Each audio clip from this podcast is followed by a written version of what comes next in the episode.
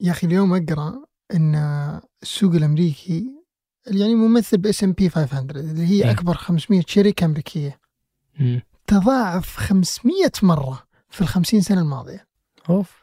فلما أفكر فيها يعني اللي ما أستثمر هو فعليا ما يبغى يدفع تكلفة التذبذب الخوف آه، عدم معرفة المستقبل الصبر التماسك وغيرها. فالسؤال الحقيقي هو هل تبغى تدفع السعر هذا أو لا؟ هذا بودكاست الفجر من ثمانية بودكاست فجر كل يوم نسرد لكم في سياق الأخبار اللي تهمكم. معكم أنا عمر العمران. وأنا تركي القحطاني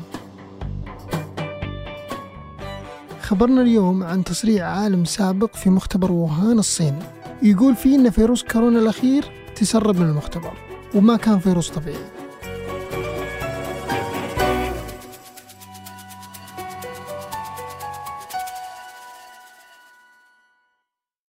قهوة الصباح وأجود محاصيل البن المختص تلاقيها في خطوة جمل. اعرف أقرب فرع لك من الرابط في وصف الحلقة.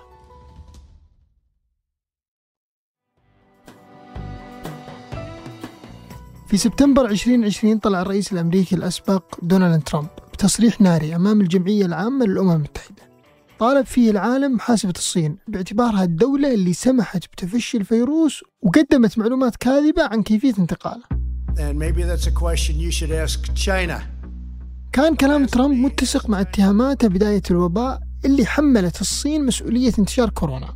وكلنا نذكر لما كان يسميه الفيروس الصيني. Chinese virus will be invoking the defense production. وقتها كان في من يعارض هالتسمية ويعتبر تصريحات ترامب عنصرية للغاية ضد الجاليات الصينية وإنها تسببت بزيادة الاعتداءات على الآسيويين في أمريكا. لكن ترامب ما وقف وأصر على كلامه. وقال إن عنده أدلة تربط مختبر ووهان الصيني بانتشار الفيروس وإنه إما انتشر من المختبر بالخطأ أو بشكل متعمد. الصين في الجانب المقابل صرحت أن موقف أمريكا بمثابة تسييس للجائحة ورفضت الاتهامات الأمريكية على الإطلاق بأن الفيروس انتشر من مختبر ووهان وتزامن مع هالرفض تصريحات منظمة الصحة العالمية اللي دعمت موقف الصين وقالت أن الفيروس ما يمكن تصنيعه مختبريا. هذا خلى ترامب يتهم منظمة الصحة العالمية بالانحياز للصين. فسحب أمريكا منها لو تذكر يا عمر وأوقف الدعم المالي الكبير اللي تقدم أمريكا المنظمة. لكن بعد أكثر من سنة على رفض كلام ترامب وتصويره بأنه عنصري بدأت وسائل الإعلام الأمريكية تتداول تقارير عن أن كورونا ممكن صنع فعلا مختبر. وحتى بايدن والديمقراطيين اللي شككوا في البداية في مصداقية نظرية التسرب المختبر بدأوا يتراجعون عن كلامهم بعد فترة من الفوز بالانتخابات وتأمين مكانهم بالبيت الأبيض. فعلى سبيل المثال كبار مسؤولين إدارة بايدن طلعوا في يوليو 2021 وقالوا أن النظرية اللي تقول أن الفيروس تسرب بالخطأ من مختبر ووهان فرضية موثوقة. مثلها مثل احتمال أن الفيروس ظهر بشكل طبيعي في الحيوانات وأنتقل للإنسان. لكن هالصين كانت ولا زالت تطعن بهالكلام. وتشكك فيه باعتبار أن له دوافع سياسية كونه صادر من دولة تعتبره عدو رئيسي اللي هي أمريكا. طيب وش الجديد الحين؟ هو الجديد إن في تغير ما هو بس أمريكا اللي قالت إن كورونا تم تصنيعه. حتى علماء موثوقين صاروا يتكلمون عن إمكانية إن الفيروس مصنوع. ومنهم عالم اشتغل في مختبر ووهان نفسه اسمه أندرو هوف. هوف هذا كتب كتاب اسمه الحقيقة حول ووهان. قال فيه إن كورونا تسرب من مختبر ووهان من أكثر من سنتين وإن نتيجة لأكبر فشل استخباراتي في أمريكا من أحداث 11 سبتمبر 2001 وقال إن المختبر ما كان يطبق إجراءات الأمان اللازمة أثناء إجراء التجارب وهو الشيء اللي أدى لتسرب الفيروس وانتشاره. بس قال إن المنظمة الأمريكية اللي بعثت العمل هناك ساعدت المختبر لسنوات على إجراء دراسات حول أفضل الطرق لهندسة فيروسات كورونا الموجودة في الخفافيش بحيث تقدر تهاجم الكائنات الأخرى. وبسبب هالشيء انتقد الحكومة الأمريكية بسبب تمويلها لبعض دراسات المختبر من دون ما تتأكد من أنه ملتزم بإجراءات إدارة المخاطر.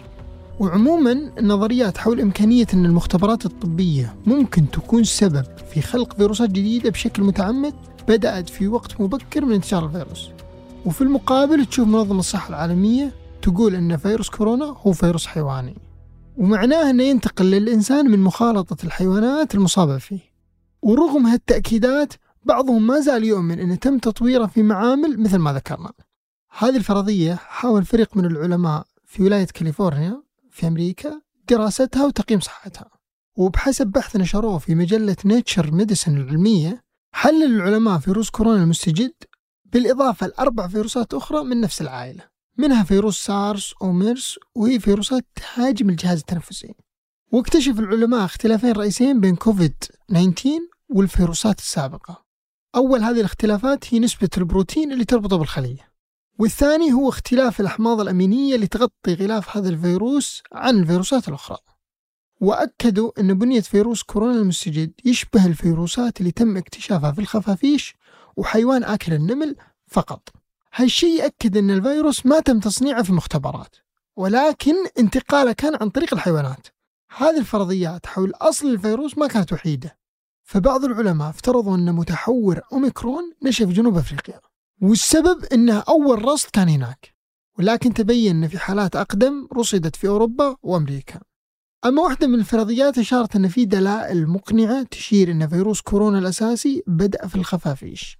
وحتى تتجنب الدول أي أخطاء أو حوادث خطيرة لترسب الفيروسات في المختبرات حاولت بعض الدول وضع شروط صارمة جدا في إجراءات السلامة بالمختبرات الطبية. أمريكا مثلا اتخذت إجراءات حتى تتجنب حوادث ممكن تسبب انتشار أمراض معدية وخطيرة. في الحكومة الأمريكية وضعت أيام أوباما إجراءات دقيقة جدا على المختبرات والمؤسسات الطبية. وتعهدت مؤسسات صحية وعلماء أنهم يخضعون العمل المخبري للتدقيق. وشملت الخطوات تشكيل مجموعة من المسؤولين الفدراليين المعروف بشكل غير رسمي باسم لجنة فريتس واللي كانت وظيفتهم مراجعة موثوقية وسلامة المشاريع البحثية والطبية. هذه الخطوات كلها كان هدفها حماية الباحثين والمجتمع من أي أخطاء ممكن تصير بالمختبرات.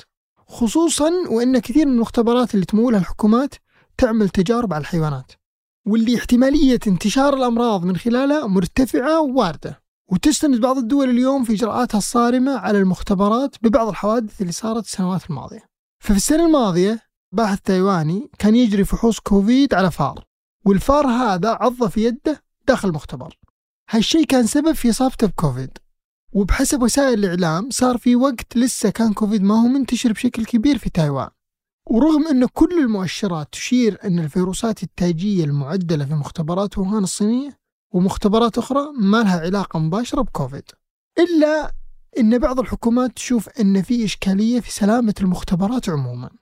فانتشار كوفيد اللي سبب ملايين الوفيات في العالم والنظريات اللي انتشرت حول سلامة المختبرات تفتح نقاش موسع حول خطورة المختبرات. وأن أي أخطاء بسيطة في إدارتها ممكن تتسبب في انتشار فيروسات وأوبئة قاتلة في العالم. قبل ننهي الحلقة هذه أخبار على السريع الاتحاد الأوروبي يسمح بتركيب خدمة ال 5G على متن الطائرات مع تقديم خدمة بيانات للمسافرين وهذا يعني عدم إلزام المسافرين بوضع الجوالات على نمط الطيران بعد 30 يونيو 2023 وترامب بعد فضيحة التواطؤ بين تويتر وبايدن يجدد اتهامه للديمقراطيين بسرقة الانتخابات 2020 وهذا جاء بعد ما كشف إيلون ماسك عن ملفات خاصة سماها الصحفي مات تيبي ملفات تويتر. وتقدر تسمع حلقة أمس للتفاصيل. وفي إيران المدعي العام يعلن حل شرطة الأخلاق نهائيا بعد ما تسببت في مقتل مهسا أميني على خلفية عدم التزامها باللباس الشرعي. وهذا بعد ضغوط حادة من الشارع الإيراني في المظاهرات الأخيرة.